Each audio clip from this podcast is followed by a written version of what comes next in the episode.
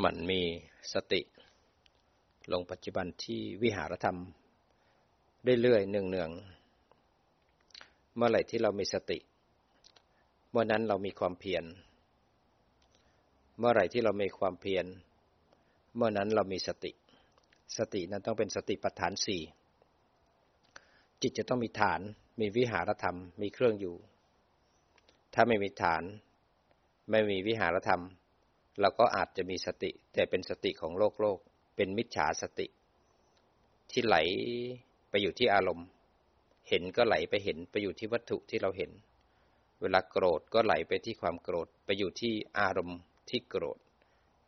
เมื่อจิตไปจับความโกรธ ไปจิบกะจับการเห็น ก็มีเราในการเห็นบ้าง เราก็เป็นผู้โกรธ เสร็จแล้วก็ถูกตัณหาอุปทานพาไปทำกรรมวนสะสมอารมณ์โกรธแล้วก็เป็นคนโกรธง่าย เราทำเหตุให้ทุกข์ เพราะเราไม่มีสติไม่มีผู้รู้อาวิชาก็พาเราไหลและหลงอยู่เรื่อยๆเราก็จมอยู่ในภพของทุกข์อยู่ตลอดเวลาเพราะนั้นเราต้องมันเรียนรู้จักธรรมของพระพุทธเจ้าให้เข้าใจ เมื่อเข้าใจคำสอนของพระพุทธเจ้าแล้วเนี่ย เราก็จะมุ่งตรงมาที่ความเข้าใจของทุกข์ อะไรคือทุกข์ อะไรคือเหตุของการเกิดของทุกข์ แล้วเราจะรู้ว่าทุกข์และเหตุของมันนั้นดับได้เลยนะ ทุกข์หรือปัญหาในปัจจุบันมันดับได้ วิธีการดับก็คือการฝึกเดินมรรคนั่นเองมรรคคือหนทางที่ทำให้ทุกข์ดับ ถ้าเราไม่มี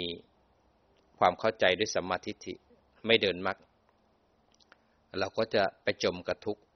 ไปจมกับขันธ ธาตุอายตนะปฏิจจสมุปบาทอริยสัจสี่ก็ไม่เกิดขึ้นกับเรา ความแจ้งอริยสัจก็ไม่เกิดขึ้นกับเราพอเราไหลไปจมกับอารมณ์ของทุกข์เมื่อไหลไปแล้วเนี่ยก็เป็นเหตุให้เกิดสมุทัย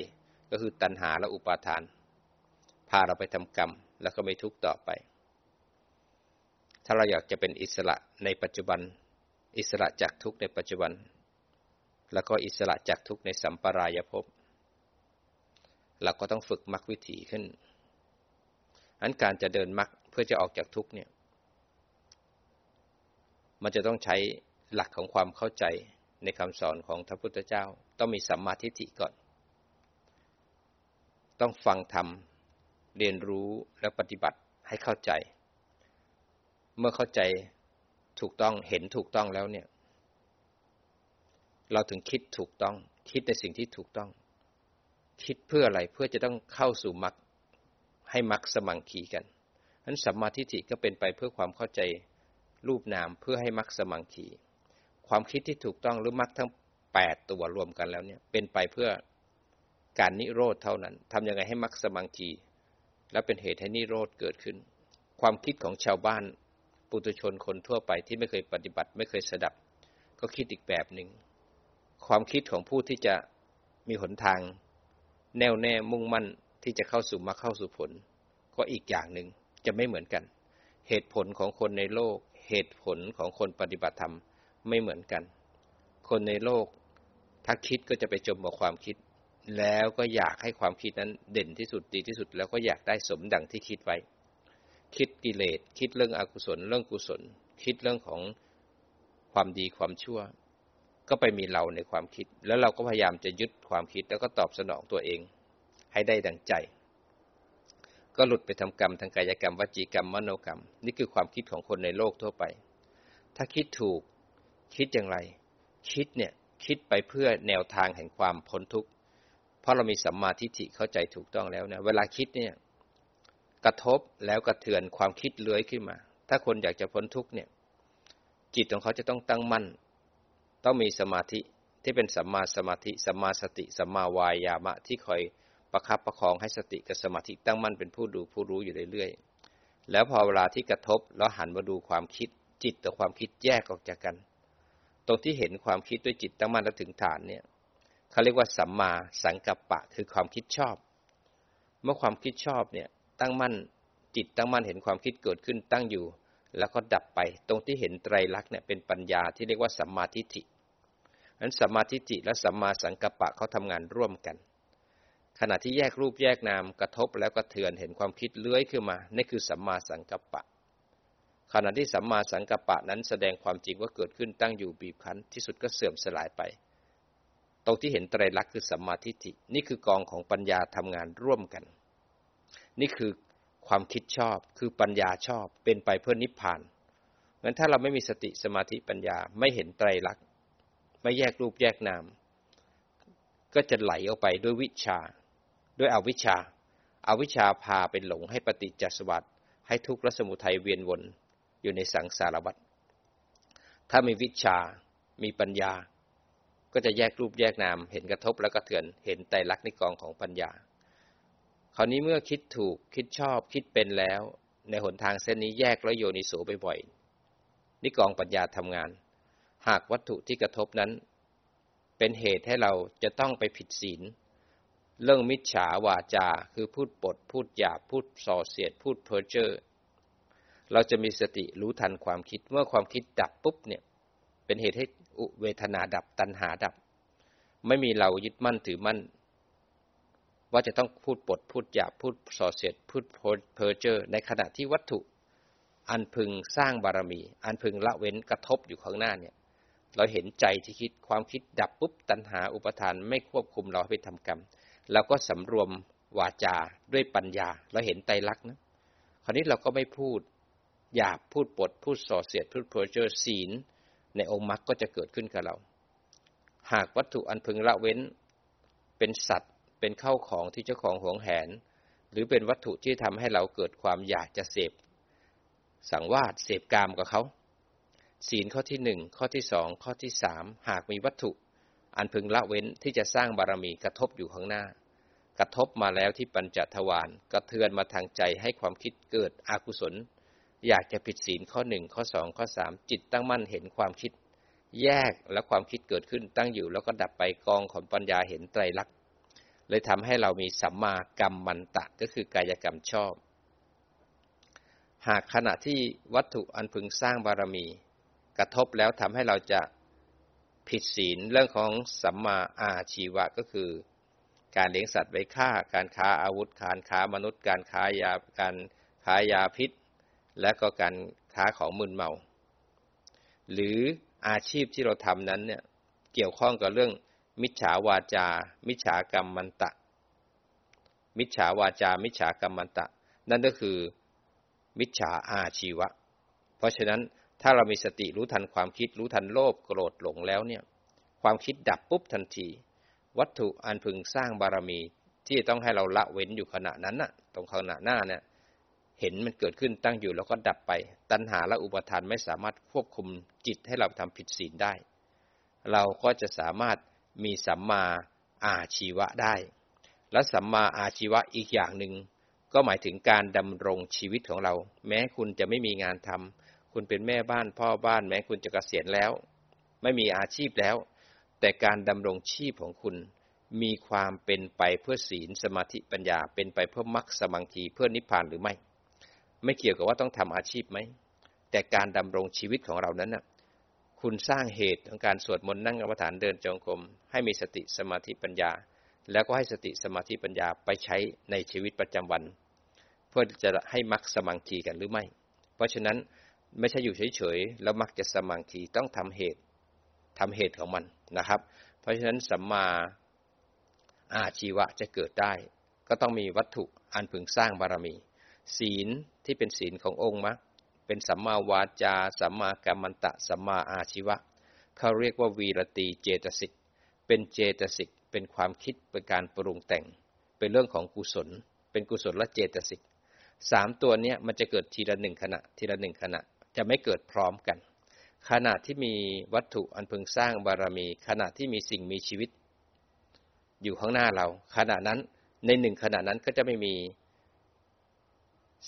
ศีลข้อที่ สองก็คือสัมมา คือการสิ่งมีชีวิตนั้นก็คือจะไม่มีการฆ่าผิดศีลหนึ่งข้อสองข้อสามขณะที่มีคนหรือวัตถุที่จะมาชวนให้เราผิดสัมมาวาจา ขณะนั้นน่ะหนึ่งขณะนั้นน่ะคือจิตเราขึ้นวิถีทีละหนึ่งขณะ ทีละหนึ่งขณะ ทีละหนึ่งขณะ ขณะที่เจตสิกที่เป็นสัมมาวาจาอยู่ข้างหน้าเรา มีวัตถุที่จะมาชวนเราพูด ขณะนั้นจะไม่มีสิ่งมีชีวิต จะไม่มีข้าวของที่หวงแผน จะไม่มีวัตถุที่ทำให้เราผิดเรื่องของกาม ขณะนั้นก็จะไม่มีเรื่องวัตถุทำให้เราผิดเรื่องสัมมาอาชีวะ เพราะมันจะเกิดทีละหนึ่งขณะทีละหนึ่งขณะขณะที่มีสัมมากรรมันตะที่จะมีวัตถุให้เรารักษาศีลตรงนี้ ก็จะไม่มีศีลอีกสองตัว เพราะฉะนั้นไอ้ศีลในองค์มรรคเนี่ยทั้งสามตัวเขาจะไม่เกิดพร้อมกัน เขาจะเกิดทีละหนึ่งขณะ ทีละหนึ่งขณะ ทีละหนึ่งขณะ ขณะที่มีสัมมาวาจา ก็จะไม่มีสัมมากรรมันตะ ไม่มีสัมมาอาชีวะ ขณะที่มีสัมมาอาชีวะ ก็จะไม่มีสัมมาวาจา ไม่มีสัมมากรรมันตะ นี่คือหลักและกฎของมันมันเป็นเช่นนี้ เพราะจิตขึ้นวิถีทีละขณะ ทีละขณะ ทีละขณะ เพราะฉะนั้นเจตสิกก็จะเกิดขึ้นทีละขณะ ในขณะที่มีการกระทบนั้นวัตถุที่กระทบทางตาหูจมูกลิ้นกาย แล้วก็เทอมาทางใจ เราก็จะรู้ได้ทีละขณะขณะนั้นนะครับ เพราะฉะนั้นเราต้องมีสติให้รู้ทัน การที่เราฝึกตัวเนี้ยเราต้องฝึกให้มากให้บ่อยจนกระทั่งมรรคที่เป็นศีลทั้งสามตัวเนี้ยมันสมังคีเกิดกันหนึ่งขณะ ถ้าศีลสมาธิปัญญามันเท่ากันแล้ว มันจะสมังคีด้วยตัวมันเอง เราไม่สามารถที่จะบังคับให้มันสมังคีได้ เราต้องทำเหตุ ก็คือต้องเพียร ต้องเจริญบ่อยๆทำให้มากทำให้บ่อย แล้วถ้าเกิดมีสัมมาทิฏฐิแล้วเราก็จะต้องมีความเพียรความเพียรต่อเนื่อง เพียรละบาปอากุศลที่ไม่มีไม่ให้เกิดขึ้น บาปอากุศลใดที่มีแล้วก็ต้องเพียรลดละเลิก ต้องรู้ด้วยนะกิเลสของเรามีอะไรบ้างกิเลสอะไรที่ยังไม่มีไม่ให้เกิด พอมีเกิดขึ้นแล้วเนี่ย ก็มันลดละเลิกเปลี่ยนปรับปรุงตัวเอง นิสัยไม่ดีก็ค่อยลดละเลิก ภาวนามากขึ้นกระทบแล้วก็เทือน หันมาดูใจจะเห็นตัวเองมากขึ้น แต่ก่อนเห็นแต่ชาวบ้าน ใครดีไม่ดีรู้หมดเลย แต่ตอนนี้เห็นตัวเอง เห็นความเร็วของตัวเอง เห็นความไม่ดีของตัวเอง กระทบ แล้วก็เทือนมาคิด อันนี้คือช็อตสำคัญของสังสารวัตรกระทบแล้วกระเทือนขึ้นมาคิดดูให้มากดูให้บ่อย เราจะเห็นกิเลสเห็นนิสัยไม่ดีของตัวเอง แล้วเราจะมีความตั้งมั่นแยกแล้วก็โยนิโสด้วยปัญญา เราก็เห็นไตรลักษณ์อารมณ์ก็จะดับปล่อยความยึดมั่นถือมั่น ก็จะขาดปล่อย กิเลสก็ดับปล่อย อิสระและสุขก็จะเกิดขึ้นกับเรามากขึ้น ต้องต้องกลับมาถอนรากถอนคนด้วยการกระทบแล้วก็เถือนแยกและโยนิโสให้ได้ เพียรอย่างนี้ แล้วเพียรอะไรอีก เพียรเพิ่มกุศล กุศลใดที่ไม่มีก็ต้องทำให้มีเกิดขึ้น ศีลไม่มีก็ต้องทำสติสมาธิปัญญาไม่มีก็ต้องฝึก กุศลใดที่มีแล้วก็ต้องทำให้เจริญงอกงามไพบูรณ์ กุศลที่ไม่มีสติเนี่ยเป็นกุศลเป็นมหากุศลตัวสำคัญเลย สติไม่มีเพราะหลงบ่อย จมกับอารมณ์บ่อย ก็พยายามรู้แล้วก็หมั่นกลับปฏิฐานให้บ่อยขึ้นบ่อยขึ้น ฝึกสติปัฏฐานให้บ่อย ความเพียรจะเป็นเหตุให้สติเกิดขึ้น ถ้าไม่เพียรเราก็จะเพลินไปกับอารมณ์ เพราะฉะนั้นคนที่ฝึกฝึกไม่ดี ฝึกไม่เจริญสักที เพราะเราเพียรไม่พอ ถ้าเราไม่เพียรเราก็เพลินโดยการเห็นได้ยินได้กลิ่นรับรสสัมผัสเพลินต่อความคิด ถูกเวทนาตัณหาอุปาทาน ครอบงำให้เราไปทำกรรม แล้วก็ผิดศีลทางกายกรรมวจีกรรมมโนกรรม แล้วก็สะสมชาติชรามรณะวนเวียนอยู่ในกองทุกข์ไม่มีที่สิ้นสุดพราะกุศลใดไม่มีก็ต้องทำให้มีเกิดขึ้น สติหลงบ่อยก็รู้บ่อย เพ่งบ่อยก็รู้บ่อย ก็มันกลับมาที่ทางสายกลางคือกลับมาที่ฐาน หลงรู้ฟุ้งรู้เพ่งรู้มันกลับมาที่ฐาน นิวรณ์เกิดขึ้น กระทบเกิดขึ้น นั่นคือโอกาสของการสร้างบารมี เพื่อจะทำให้มรรคสมังคีกันเกิดขึ้น เมื่อรู้บ่อยมากบ่อยมากบ่อย สติเลยเป็นเหตุ เมื่อรู้บ่อยมากบ่อย ความเพียรเลยเป็นเหตุให้สติเกิดขึ้น สติที่เราต้องฝึกก็คือสติปัฏฐานสี่ต้องมีวิหารธรรม มีฐาน มีบ้าน มีเครื่องอยู่ให้กับจิต ฝึกบ่อย หลงบ่อย รู้บ่อย หลงบ่อย รู้บ่อย มันกับปฏิฐาน เพ่งบ่อย รู้บ่อย เพ่งบ่อย รู้บ่อยกับปฏิฐาน มันจิตจะหลงให้หลง จิตจะเพ่งให้เพ่ง เรามีหน้าที่ฝึก ให้มีสติรู้ทันขณะที่หลงขณะที่เพ่ง แล้วก็มันกับปฏิฐานเข้าทางสายกลาง เราจะได้สติหนึ่งขณะหนึ่งขณะทำบ่อยขึ้นมากขึ้นบ่อยขึ้นมากขึ้น สัมปัญญะก็เกิดบ่อย สัมปัญญะก็คอยคุ้มครองจิต และก็สติให้อยู่ที่ฐานให้บ่อย เมื่อสัมปัญญะเกิดบ่อย ก็ทำให้สัญญาจำฐานได้บ่อยจำฐานได้บ่อย เมื่อสัญญาจำได้แล้วต่อไปสัญญาทีละหนึ่งทีละหนึ่งเลยกลายเป็นทีระสัญญา ทีระสัญญาเป็นสัญญาที่เข้มแข็งที่หนาแน่น เมื่อจำได้แล้วเนี่ย ต่อไปไม่ต้องบังคับแล้วไม่ต้องตั้งใจละ ต่อไปสติมันได้เกิดอัตโนมัติ จิตมันเลยจำฐานได้ มันเลยตั้งมั่นแยกออกจากอารมณ์ทั้งหลายเป็นผู้ดูผู้รู้ จิตผู้รู้เกิดขึ้น เลยมีสิ่งที่ถูกรู้ก็เลยน้อมน้าวจิตนั้นมาเห็นกายเห็นใจ ขึ้นสู่วิปัสสนา ก็เรียกว่าแยกรูปแยกนาม เมื่อแยกรูปแยกนามแล้วจิตผู้รู้ก็จะเห็นรูปนาม เกิดขึ้นนั้นมีเหตุปัจจัยอาศัยการเกิด ไม่มีอะไรเกิดขึ้นลอยๆ จะเห็นมีกระทบ แล้วกระเทือนมาทางใจ กระทบที่อายตนะกระเทือนมาทางเวทนา เห็นตัณหาอุปาทาน ถ้าไม่รู้ทันก็ไปทำกรรมมีชาติชารามรณะ เห็นทุกอย่างเป็นเหตุเป็นผลเห็นทุกอย่างที่เกิดขึ้นเห็นเป็นรูป เห็นเป็นนาม เป็นรูปเป็นนาม รูปก็ทำงานของมัน นามก็ทำงานของมันจิตก็แยกออกมาเป็นผู้ดูผู้รู้ เมื่อเห็นรูปเห็นนามแล้วเราเห็นพัฒนาขึ้นไปอีกด้วยปัญญาว่า รูปนามทั้งหลายไม่มีคำว่าบังเอิญ กระทบแล้วกระเทือน กระเทือนเสร็จแล้วก็มีเวทนาตัณหา ตัณหาเป็นเหตุให้อุปาทาน อุปาทานเป็นเหตุให้พบ พบเป็นเหตุให้ชาติชรามรณะจะเข้าใจปัญญามันจะเข้าใจเหตุปัจจัยทุกอย่างที่มันเกิดขึ้น แม้กระทั่งรูปที่เรามานั่งในปัจจุบันเนี่ยก็มีเหตุในอดีตไปทำกรรมมาไว้ ก็ต้องมารับวิบากในปัจจุบัน ที่เราต้องเห็นได้ยินได้กลิ่น รับรสสัมผัส ต้องคิด ก็ไม่ใช่บังเอิญ ที่เราหน้าตาแบบนี้เป็นผู้ชายผู้หญิง เป็นรูปแบบนี้ก็ไม่ใช่บังเอิญพอกระทบแล้วใช้ผลของกรรมเก่าไว้แล้วที่ปัญจทวารกระเทือนมาทางใจ จะรู้เลยว่าตรงกระทบ ให้คืนวิบากเก่าไปแล้ว กระเทือนคือมาคิด ตรงที่เราคิดเนี่ย เป็นที่ตั้งของเหตุใหม่ มันข้อต่อระหว่างสังสารวัตรคือกระทบที่ปัญจทวารจบไปแล้วของเก่า กระเทือนเลื้อยขึ้นมาคิดเนี่ยตรงที่คิดเนี่ยคือที่ตั้งของเหตุใหม่ ที่จะทำให้เวทนาตัณหา อุปทานไปยึดมั่นถือมั่น แล้วพาเราไปทำกรรมทำกรรมในปัจจุบันเพื่อจะมีอนาคตเหมือนอดีต ปัจจุบันอนาคตมีข้อต่อเกี่ยวเนื่องกับตรงที่กระทบแล้วกระเทือน ตรงที่กระทบแล้วใจเลื้อยขึ้นมาคิดเนี่ย เป็นจุดที่สำคัญที่สุดว่าเราจะอยู่ เราจะหยุดการเกิด หรือเราจะไปเกิดต่อเวียนว่ายตายเกิดในสังสารวัฏหลายคนเข้าใจผิดว่าเกิดมาก็เป็นมนุษย์เกิดมาก็มีความสุข มีแต่สุขทั้งนั้นเลย ทุกคนเข้าใจผิด มันไม่ได้สุขเสมอ มันมีทุกข์ตลอด จริง ๆ ไม่มีสุข ขณะที่เราสุขเนี่ยเราเข้าใจผิด ตรงนั้นแค่ความทุกข์มันบางลงแค่นั้นเองสักพักก็ทุกข์อีก มันก็ไม่ทุกข์มากแล้วก็ทุกข์น้อย ตรงนี้เราจะเห็นว่าจุดสำคัญก็คือต้องอยู่ที่ปัจจุบันกระทบแล้วก็เถื่อนแยก ตรงที่แยกเนี่ย จะเห็นเลยว่ารูปนามทั้งหลายมีเหตุมีปัจจัยกระทบกัน มันเลยอนุมานไปเลยว่า ในสามสิบเอ็ดภพภูมิเนี่ย มีกระทบแล้วกระเทือน รูปนามทั้งหลายที่จะไปเกิดที่ไหนก็แล้วแต่ก็มีเหตุมีปัจจัยอาศัยการเกิดทั้งนั้นเลยพอเราเข้าใจเหตุเข้าใจผลเข้าใจเหตุเข้าเข้าใจปัจจัยเข้าใจวิถีของจิต เข้าใจการทำงานของจิตเข้าใจจุดติจิตก็คือการตาย การตายจิตดวงสุดท้ายตอนตายเป็นเหตุให้ปฏิสนธิ ปฏิสนธิเป็นเหตุให้ตั้งอยู่ แล้วก็รับผลของกรรม แล้วกระเทือนขึ้นมาทางใจเป็นเหตุ ให้เราสะสมทุกข์ที่จะไปเกิดต่อในอนาคต เมื่อเราเข้าใจจุติแล้วก็ปฏิสนธิเราก็หยุดเหตุปัจจัยของการ เกิดด้วยการรู้ทันกระทบแล้วก็เถือนในจิตดวงสุดท้าย เหตุของการเกิดดับปุ๊บการเกิดได้มีความสิ้นทุกข์ก็เกิดขึ้น เมื่อเห็นเหตุปัจจัยเห็นเหตุปัจจัยแล้ว เราก็เลยตั้งมั่นเห็นว่าทุกสิ่งทุกอย่างที่กระทบแล้วกระเทือนเลื้อยขึ้นมานั้นสอนอะไรเราในมุมของไตรลักษณ์ก็จะเห็นสิ่งที่กระเทือนนั้น จากไม่มีแล้วมีเกิดขึ้นมีแล้วหายไปเรียกว่าอนิจจัง เห็นว่ามีเกิดขึ้นแล้วตั้งอยู่แล้วบีบคั้นบีบคั้นแล้วบีบคั้นแล้วเป็นทุกข์บีบคั้นแล้วเป็นทุกข์เขาเรียกว่าทุกขัง ขณะที่ตั้งอยู่ แล้วก็ดับไปเกิดแล้วก็ดับเขาเรียกว่าอนัตตา มันทำงานเอง เกิดเองตามเหตุตามปรับใจบังคับไม่ได้ มันนอกเหนือการบังคับบัญชา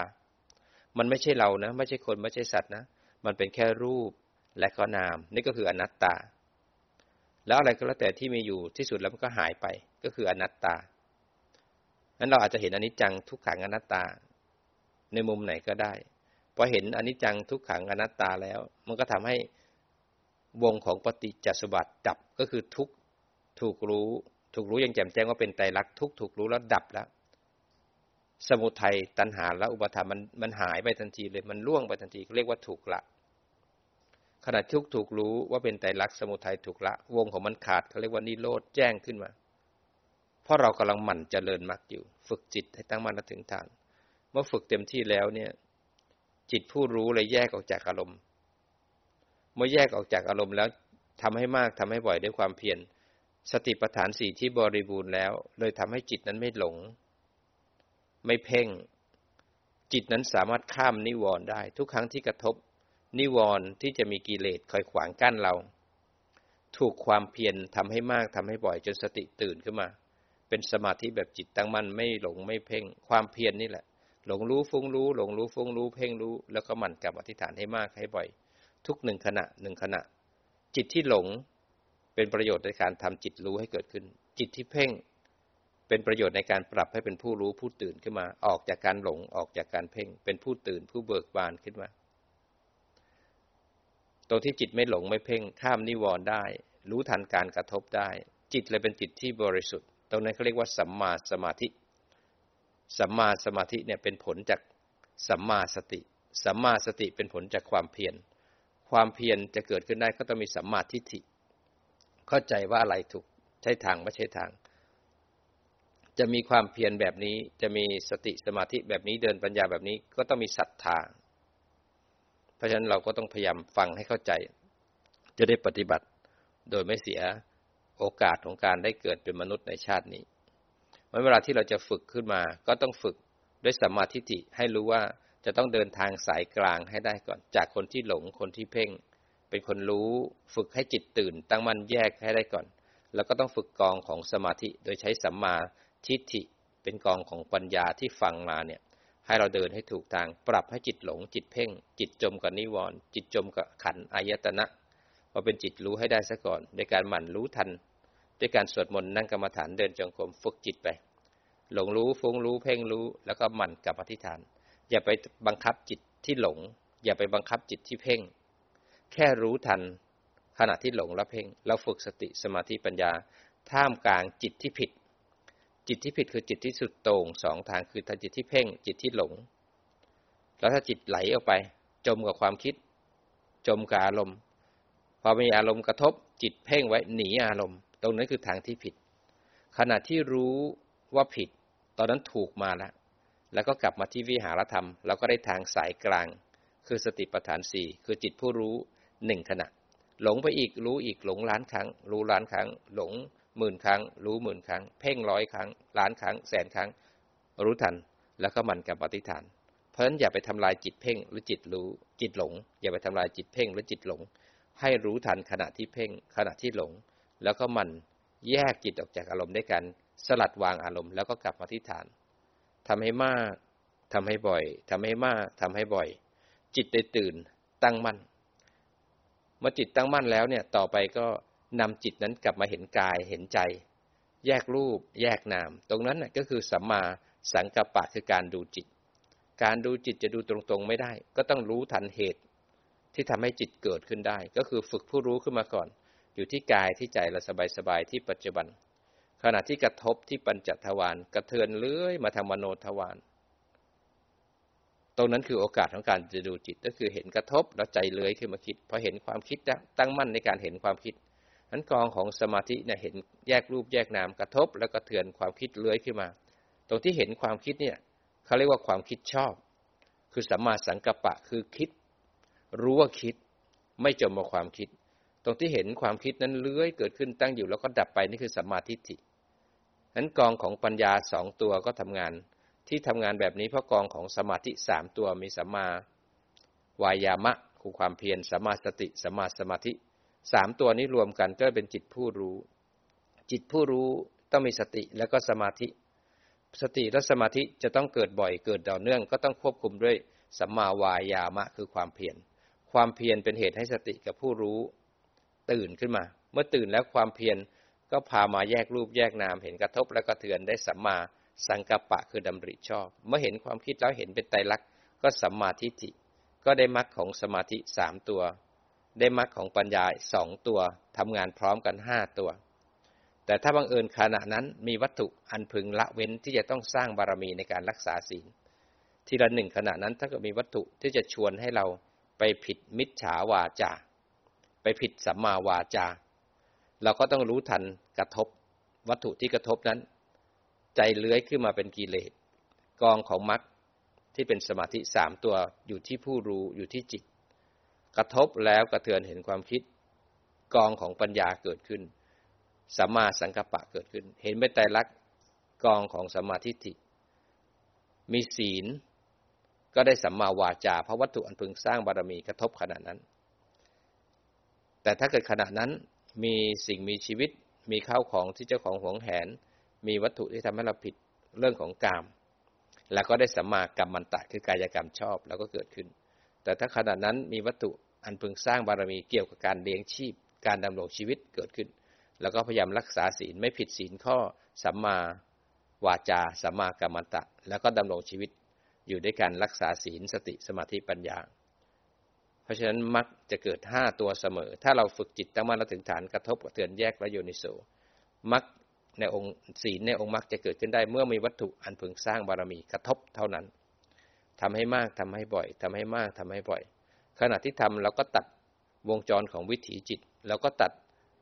วงจรของทุกข์และเหตุของการเกิดของทุกข์ทำลายการเกิดทุกขณะทุกขณะได้เช่นกันนั้นฝึกอย่างนี้ไปเรื่อยๆเรื่อยๆทำให้มากทำให้บ่อย นิพพาน นิโรธ ก็เกิดกับจิตเราจะทุกขณะ ทุกขณะ ทุกขณะ จนกระทั่งเมื่อไหร่ก็เมื่อนั้น เมื่ออินทรีย์ของสติสมาธิปัญญาเข้มแข็ง จิตเป็นกลางกับอารมณ์มรรควิถีถึงเกิดขึ้นกับเรา แต่คราวนี้มีหลายท่าน สงสัย และเกิดความกังวลในการปฏิบัติ ว่าเราเป็นคนสมาธิสั้น เป็นคนสมาธิไม่ดีทำฌานไม่ได้ ฝึกไปทีไรก็ฟุ้งซ่านทำทีไรก็ง่วงทำไปทีไรก็ขี้เกียจบางทีทำไปทำมาแล้วศรัทธาเสื่อม พอศรัทธาเสื่อมแล้วก็เลยไม่เพียรพอไม่เพียรแล้วก็ไม่หมั่นรู้สติก็เลยไม่เกิด เมื่อสติไม่เกิดสมาธิปัญญาก็เลยไม่มี เลยทำให้เรารู้สึกเหนื่อยหน่ายท้อแท้เหมือนภาวนาแล้วก็ไม่ได้อะไร จริงๆแล้วเนี่ยในยุคของพวกเราเนี่ย คนที่สมาธิสั้นนะมีเยอะแยะมากมาย ขณะที่สมาธิสั้นนะบางคนเนี่ยบอกว่าสมาธิสั้น แต่เขาสามารถไปเล่นเกมได้สามชั่วโมงสี่ชั่วโมง บางคนบอกสมาธิสั้นนะแต่เขาสามารถดูหนังดูละครไปดูซีรีส์เป็นชั่วโมงเป็นวันๆได้ บางคนไปดูคอนเสิร์ตได้ทั้งวันเลย เขาไม่เคยสังเกตจิต ขณะที่เขาดูคอนเสิร์ตเนี่ยเขาหลงไปเดี๋ยวเขาเขาคันเดี๋ยวเขาหิวเดี๋ยวเขาก็ขยับซ้ายขยับขวาเขาไม่เคยสังเกตเพราะจิตเขาไปอยู่ที่วัตถุ ที่เขากำลังเพลิน ไปอยู่ที่วัตถุกรรมเวลาเล่นเกมเขาก็ไปอยู่ที่วัตถุกรรมก็คือเกมแล้วก็ลุ้น เวลาไปคุยกันไปกินข้าว ไปใช้ชีวิตทางโลก เขาอยู่ได้เป็นชั่วโมงชั่วโมง เขาไม่เบื่อ เพราะว่ามันวัตถุที่เป็นวัตถุกรรมมันหลอกล่อให้เขาเพลินได้ทั้งวัน แต่พอมานั่งกรรมฐานแล้วเนี่ย มันเบื่อหน่าย มันขี้เกียจแล้วก็บอกว่าตัวเองสมาธิสั้น สติไม่ดี ที่จริง ทุกคนเนี่ยมีโอกาสเหมือนกัน เพียงแต่เราไม่รู้ไม่เข้าใจ เราให้ค่าของกาม เราเห็นแต่คุณของกาม เราไม่เห็นโทษของกาม เพราะเราไม่มีสติในการเสพกาม แล้วเราก็เลยบอกว่าเราสติสั้น สมาธิสั้น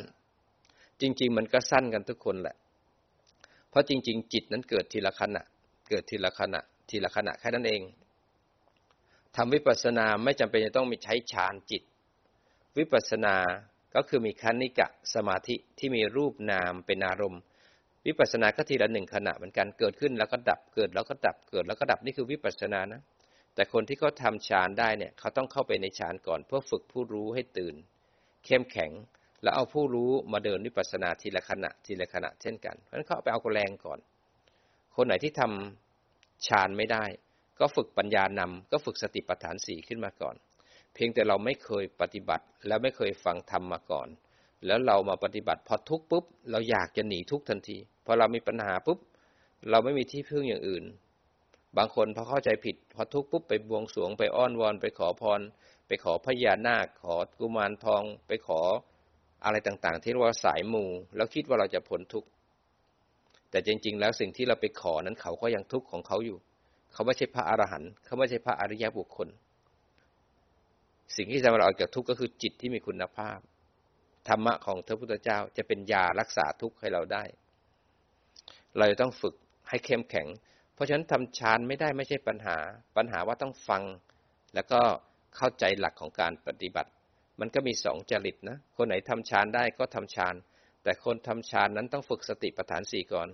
มีสติก่อน แล้วมีสติแล้วมีผู้รู้เข้าไปในฌาน ผู้รู้ถึงจะตื่น แต่ถ้าเพ่งร้อยเปอร์เซ็นเลย มันก็ไม่มีผู้รู้ คนไหนที่ทำสมาธิไม่ได้ คุณก็ฝึกสติปัฏฐานสี่ขึ้นมา แต่พวกเราเนี่ย ยังไม่มีศรัทธา ยังไม่ได้มีความเข้าใจ แค่ทุกข์แล้วอยากจะออกจากทุกข์พอมานั่งปุ๊บก็มีเป้าหมายว่าต้องสงบทุกข์ต้องหาย แล้วก็ขาดเป็นปลิดทิ้งในขณะนั้นเลย เราคิดว่าเรากินยา แล้วก็หายเลยทีเดียว แต่เขาเนี้ยยาที่เรากินเนี่ยเราจะกินไม่ครบขนาดเลย ขนาดของยาทั้งหมดเนี่ยก็คือต้องมียาหนึ่งเม็ดหนึ่งแคปซูลจะต้องมีสรรพคุณ มียาทั้งหมดในหนึ่งแคปซูลเนี่ยคือแปดชนิด ก็เหมือนมรคเนี่ยมรคก็คือมรรคเนี่ยคือเดินไปหนึ่งเพื่อนิพพาน นิโรธนิโรธเนี่ย มันจะดับ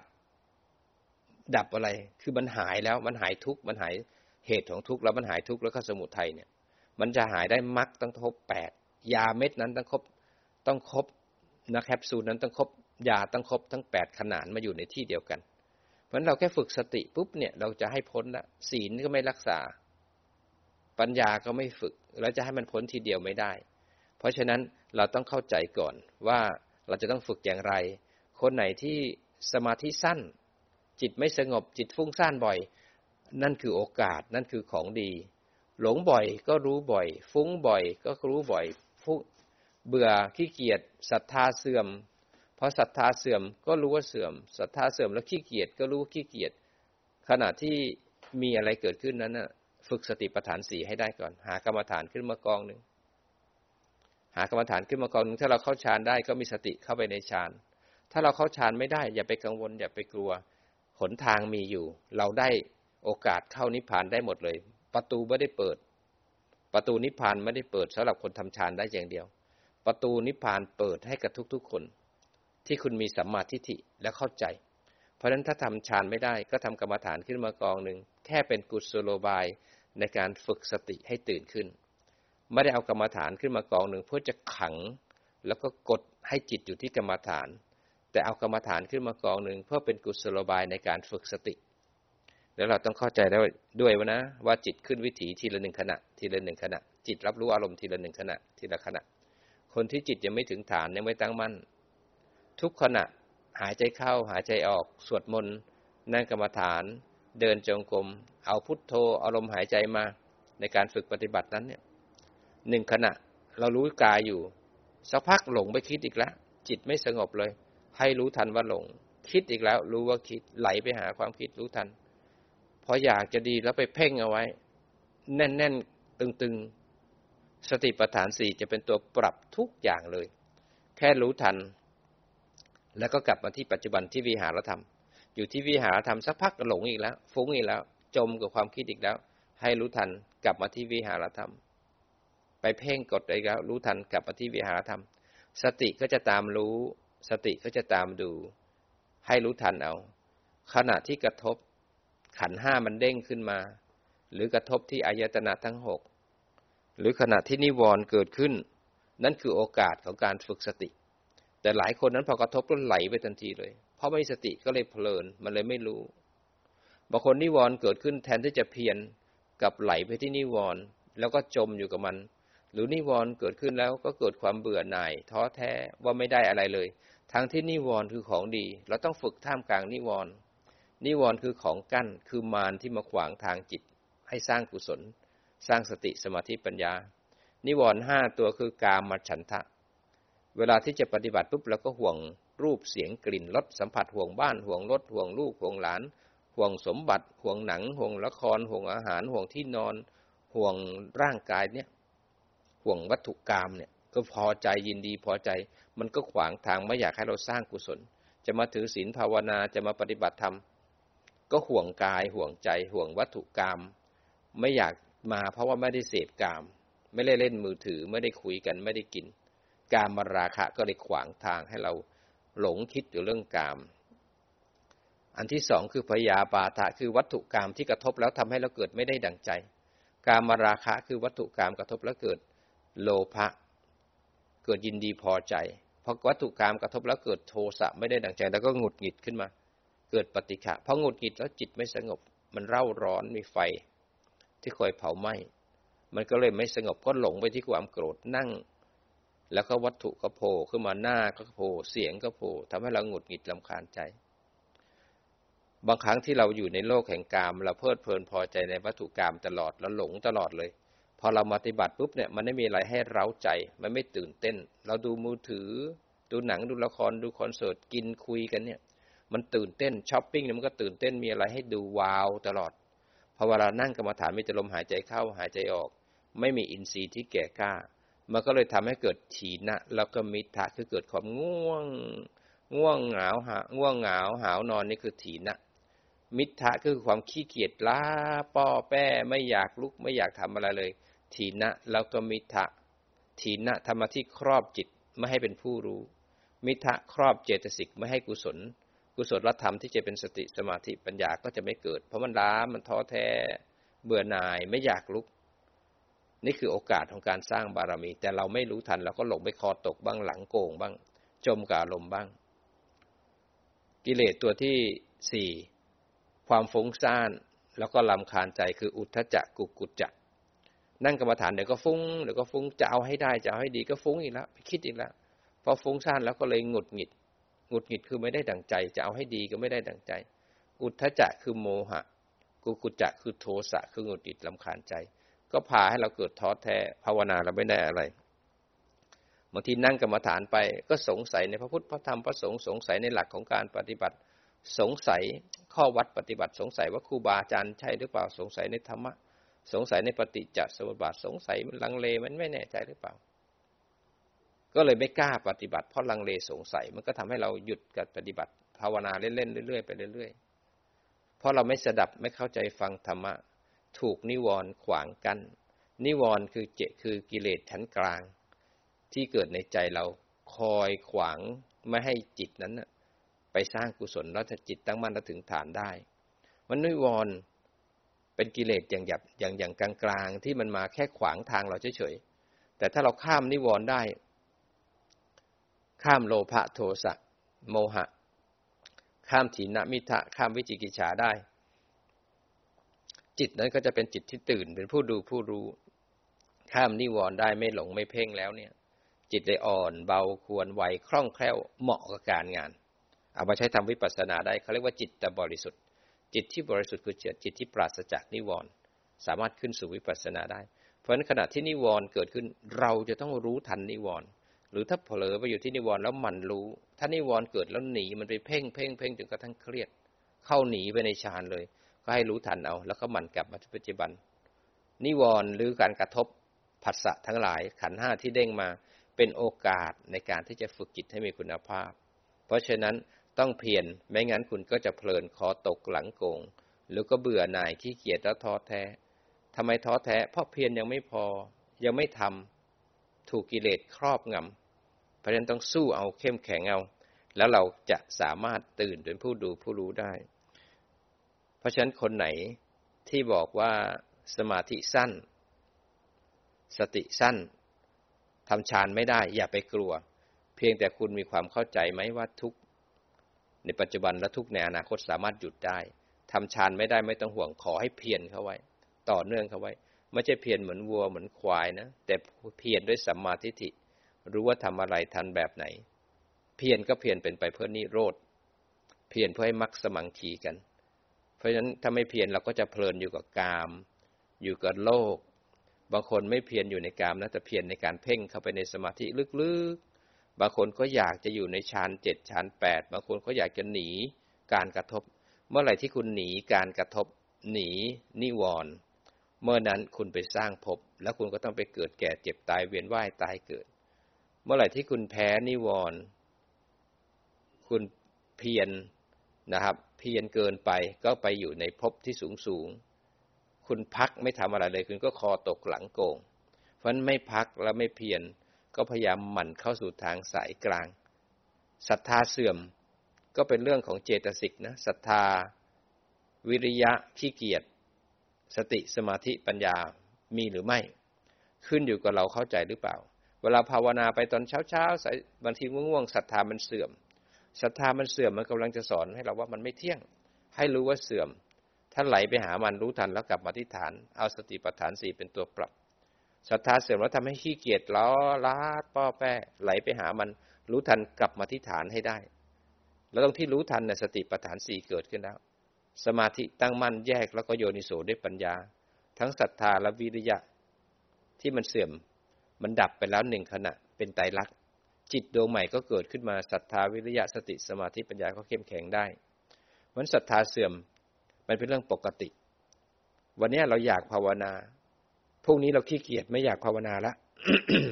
เป็นเรื่องปกติ อย่าให้ศรัทธา เป็นตัวขวาง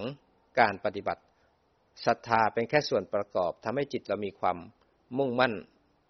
ศรัทธาต้องประกอบด้วยปัญญา เราถึงจะไม่ขึ้นอยู่กับศรัทธา แต่เราจะขึ้นอยู่กับเป้าหมายคือนิพพานนั้นศรัทธาก็แสดงปัญญาให้เราเห็นได้ วิริยะสติสมาธิปัญญาก็เป็นตัวปัญญาได้ ถ้าเราฝึกมากขึ้นบ่อยขึ้นมากขึ้นบ่อยขึ้น อินทรีย์แก่กล้าแล้วเนี่ย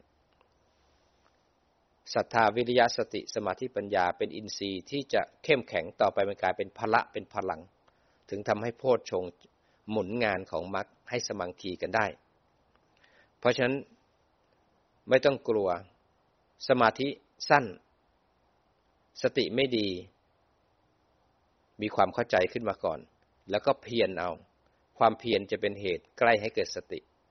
ความเพียรเป็นเหตุให้สติเกิดบ่อย สติที่เกิดบ่อย ๆ เป็นเหตุให้สมาธิตั้งมั่นขึ้นมา จิตก็ยังตั้งมั่นอยู่ที่ฐาน เมื่อจิตตั้งมั่นแล้วอารมณ์มันยังมีอยู่นะ แต่ผู้รู้จะสงบท่ามกลางอารมณ์ที่ปรุงแต่ง สงบจากอะไร สงบจากบาป จากอากุศล แต่การกระทบและกระเทือนอารมณ์โกรธโลภหลงยังมีอยู่ ทุกอย่างยังมีครบเหมือนเดิม แต่จิตนั้นสงบจากความเร่าร้อนของขันห้าสงบจากนิวรณ์จิตจะสามารถเห็นไตรลักษณ์ของอารมณ์ทั้งหลายได้ เพราะฉะนั้นฝึกไปเรื่อยๆเรื่อยๆความตั้งมั่นจะเกิดขึ้น อย่าท้อแท้ เพราะเรามีโอกาสในชาตินี้ ถ้าเราพลาดจากชาตินี้แล้ว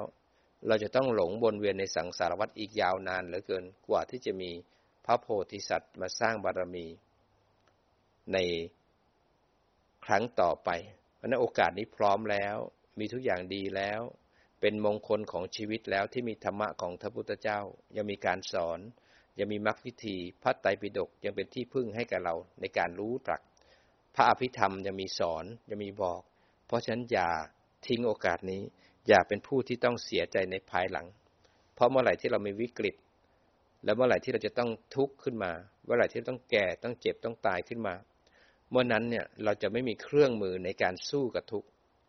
แม้กระทั่งจิตดวงสุดท้ายจะเกิดมา เราไม่เคยรู้เหตุปัจจัยของการเกิดขึ้นของรูปนามเราก็จะจมอยู่กับอารมณ์แล้วเวียนเกิดเวียนตายในอนาคต แล้วก็จะมีเกิดตายเกิดตายสืบจับต่อเนื่องกัน ต่อเนื่องกันไม่มีที่สิ้นสุด เพราะฉะนั้นอย่าเป็นผู้ที่เสียโอกาส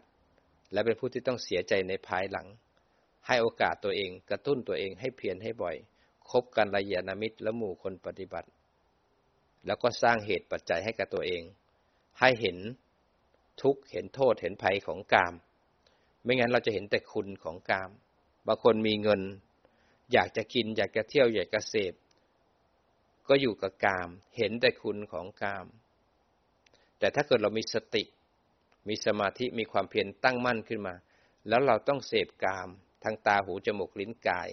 เราให้มีสติรู้ทันตั้งมั่นในการเห็นได้ยินได้กลิ่นรับรสสัมผัส พอกระทบแล้วใจกระเทือนเลื้อยขึ้นมามีสุขมีทุกข์มีกุศลอกุศล แยกแล้วก็โยนิโสพอเสพกามแล้วชอบรู้ทันแยกแล้วดูความชอบพอเสพแล้วไม่ชอบแยกแล้วโยนิโสดูไตรลักษณ์พอเสพแล้วอยากได้ไม่อยากได้หรือเพลินไปกับกาม แยกแล้วก็โยนิโส ทำให้มีผู้รู้อยู่ในขณะที่เสพกามนั้น จะมีการเสพกาม แต่ไม่มีผู้เสพ เราจำเป็นยังจะต้องเสพอยู่เพราะเราอยู่ในโลกของกามมันเรามีการเห็นได้ยินได้กลิ่นรับรสสัมผัสมีข่าวสารเรายังดูอยู่นะ